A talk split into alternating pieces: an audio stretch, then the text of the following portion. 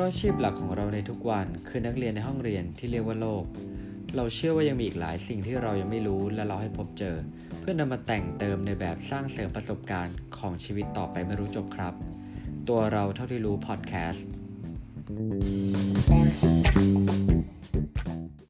สวัสดีครับ วันนี้คุณอยู่กับผมตู้สีวัตรกับตัวเราเท่าที่รู้ EP 11 ครับ EP นี้จะมาชวนคุยเรื่องสบายๆครับ อืม ถึงปรากฏการณ์หนึ่งที่น่าจะสะเทือนวงการเพลงเลย ก็คืออัลบั้มใหม่ของแรปเปอร์คนหนึ่ง ที่ชื่อว่าพี่กอล์ฟ fucking hero นะครับ อัลบั้มนี้ชื่อว่า Into the New Era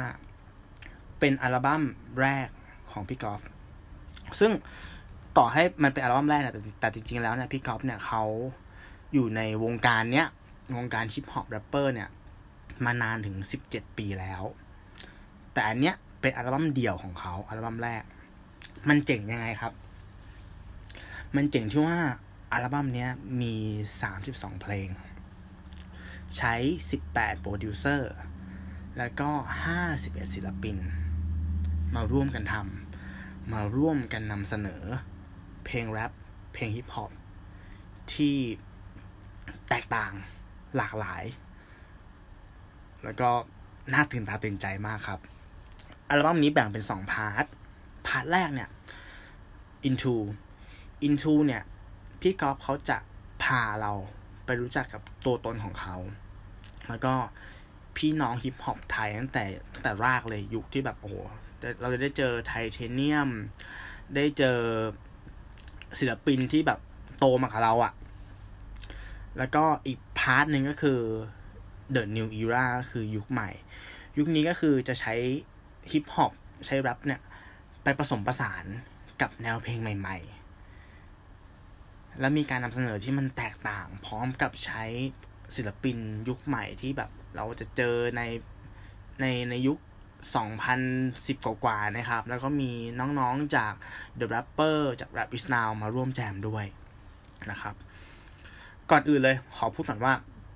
ที่มาทำรีวิวนี้เนี่ย ตู้เป็นคนชอบฟังเพลง แต่ไม่ใช่กูรูเพลง แล้วก็ไม่ได้เป็นนักฟังเพลงสายลึกที่จะแบบรู้ว่าโอ้โหรากของฮิปฮอปของของแรปมันมาอย่างไง เอาจริงตัวเองอะ่ะ ก็ยังแทบแยกไม่ออกเหมือนกันว่าไอฮิปฮอปกับแรปมันต่างกันยังไงนะครับ แต่ว่าเราชอบเราไปฟังแล้วเราชอบ เราชอบเลยเราอยากมาแชร์ให้คุณผู้ฟังได้ฟัง แล้วก็ถ้าคุณผู้ฟังเป็นเป็นคนเหมือนตู้เนี่ยที่ไม่ได้อินกับมันมากนะ แต่มาฟังแล้วมันว้าวเนี่ย ก็อยากให้ EP นี้เนี่ย เป็นสื่อที่ทำให้คุณผู้ฟังเนี่ย ลองเปิดใจ ฟังเพลงแนวนี้ดูครับ เพลงแรปนะครับ ถ้าพูดตามตรงถ้าเกิดเป็นเพียวแรปคือแรปทั้งเพลงเนี่ย ตัวตู้เองอะตู้ไม่อิน ตู้รู้สึกว่ามันถ้าถ้าเปรียบเหมือนอวัตถุดิบบางอย่างละกัน มันก็คงคล้ายๆกับชีสมั้งครับชีสชีสที่แบบว่า เออ มันมีรสชาติเป็นเอกลักษณ์ มันมันมันมันครีมมี่เนาะมันอร่อยแต่ว่าถ้าทานเพียวๆเนี่ย มันมันเลี่ยน มันเลี่ยน ฉะนั้นเพลงที่ที่แรปทั้งเพลงอย่างเงี้ยตู้รู้สึกว่ามันหนักเกินไป มันมันฟังแล้วแบบ โห ข้อมู คำมันเยอะไปหมดเลย แล้วมันก็ไม่มีจุดที่เหมือนฟังแล้วเหนื่อยอะฟังแล้วเหนื่อย ก็เลยไม่ค่อยชอบครับตัวเองเนี่ย หันมาสนใจเพลงแรปเนี่ย จากเพลงที่แจ้งเกิดให้กับพี่กอล์ฟฟักกิ้งฮีโร่เลย ก็คือเพลงราตรีสวัสดิ์ครับ ผมมั่นใจว่าคนฟังหลายคนเนี่ยต้องรู้จักเพลงนี้ มันเป็นเพลงที่แบบโหดังมากด้วย ด้วยการที่อะเขามาทำให้มันเข้าถึงง่ายขึ้น โดยการที่ท่อนฮุกเนี่ยเขาให้พิธีแชร์เดชใช่ไหมครับ ดอกไม้ประตูใจกันเนี่ยมาร้อง แล้วก็วิธีการเล่าเรื่อง ที่เขาเล่าถึงการทำงานของทหารที่สามชายแดนภาคใต้นะครับ ก็เป็นปรากฏการณ์ที่แบบว่าโอเคทำให้ดนตรีฮิปฮอปดนตรีแรปเนี่ย เข้าถึงคนหมู่มากได้มากขึ้นนะครับ ตัวแนวเพลงแรปเองเนี่ย ถ้าพูดถึงข้อดีนะ ข้อดีของมันเนี่ย ตู้รู้สึกว่าด้วยด้วยการที่เขาร้องมันเร็ว แล้วก็ไม่ได้มี ตู้ไม่รู้หรอกว่าไอไอไอไอการจัดคำอะไรเงี้ยมันมันมันต่างจากเพลงปกติขนาดไหนแต่ว่า ถ้าถ้าถามถึงตัวตู้อะตู้อธิบายว่า สมมติเพลงทั่วไปใช่ไหมครับ ในระยะเวลาสามนาทีกว่าสี่นาทีเนี่ยเขาอาจจะเล่าเรื่องได้หนึ่งหน้ากระดาษ แต่พอเป็นเพลงแรปเนี่ย มันสามารถเล่าได้สองถึงสามหน้ากระดาษ เพราะว่ามันร้องเร็วไง มันร้องเร็ว มันก็เลยมีเรื่อง มีเรื่องมีราวอะอยู่ในนั้นอะมาก มันเล่าเรื่องได้มากกว่าเพลงทั่วไปนะครับ แล้วจุดเด่นของคุณกอล์ฟ Fucking Hero เนี่ย ผมมองว่า เขาอ่านหนังสือมาเยอะ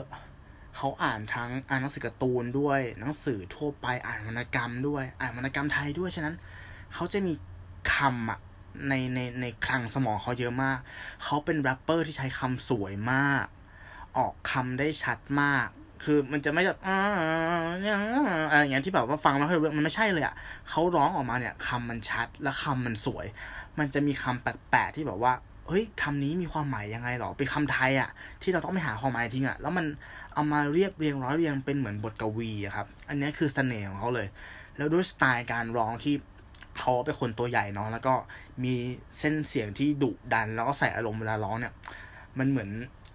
ยักษ์พิโรธอะที่ออกมาจากวรรณกรรมรามเกียรติ์อะไรอย่างเงี้ยเขามีสไตล์ที่แบบชัดเจนมาก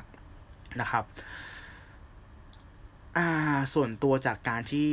ได้ได้ฟังเพลงในอัลบั้มนี้เนาะถ้า ถามว่า into the new era เนี่ยมันเหมือนอะไร ถ้าแรปเหมือนชีสเนี่ย ผมมองว่า into the new era เนี่ย เป็นเหมือนร้านอาหารร้านหนึ่งที่มีชีสหรือแรปเนี่ยเป็นเบส แต่ว่านำมันอะไปผสมผสานกับเมนูหลาย ๆ อย่าง ที่อยู่บนโลกใบนี้ ที่เราไม่คิดว่ามันจะเข้ากันอะแล้วเอามาให้เราลองชิมทีละจานทีละจานจำนวน32จาน มันอาจจะมี ชีสที่อ่าเรารู้อยู่แล้วว่าชีสมันกินกับเบอร์เกอร์ได้ มันกินกับพิซซ่าได้ถ้ามันก็รสชาติแบบนั้นแหละ แต่ถ้าคุณมามาร้านเนี้ยคุณอาจจะเจอผัดกะเพราที่มีชีสโปะข้างบน อาจจะเป็นก๋วยเตี๋ยวที่มีชีสโปะข้างบน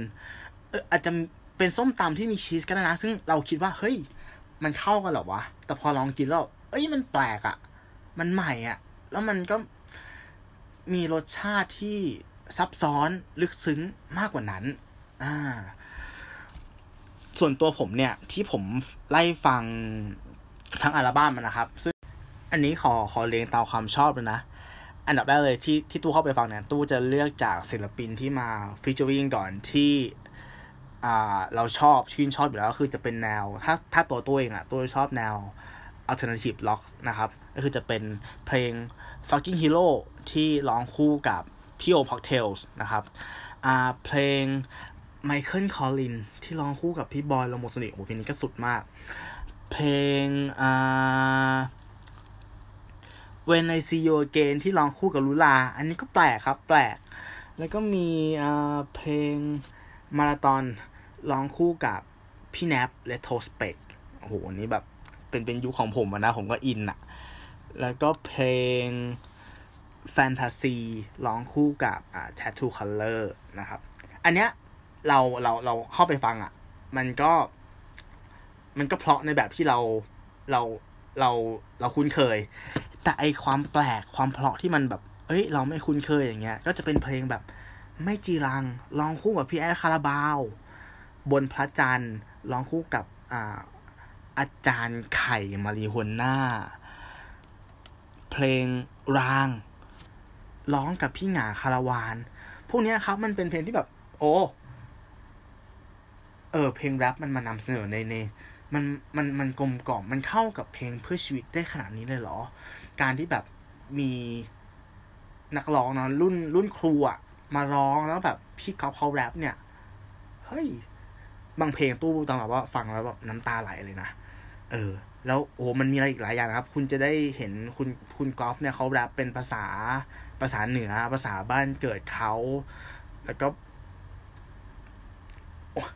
มันมันเยอะไม่หมดอะอธิบายไม่หมด แต่ว่าคิดว่าเป็นอัลบั้มที่คู่ควรกับการที่จะเปิดใจฟังจริง แล้วถ้าชอบจริงเนี่ยก็อยากให้อุดหนุนนะครับ อุดหนุนซื้ออัลบั้มด้วย ตัวตัวเองเนี่ยตัวฟังบน Spotify นะครับ กับ YouTube ซึ่งมันก็เป็นช่องทางที่ทำให้เขาอาจจะได้เงินไม่มากหรอกแต่ว่าก็ก็สนับสนุนเขาได้ได้ในระดับหนึ่งครับ อะ ก่อนจบเนี่ยขอเสริมด้วย เกร็ดเล็กเกร็ดน้อยแล้วกัน พี่กอล์ฟฮิโร่เนี่ย เป็นคนที่มีทางเดินชีวิตที่น่าสนใจมากๆ เขาผ่านอะไรมาเยอะมาก แล้วเป็นตัวอย่างของคนที่ทำตามแพชชั่นของตัวเอง โดยที่ โดยที่ไม่กลัวว่ามันจะต้องแลกด้วยอะไร บ้างนะครับ ถ้าอยากรู้จัก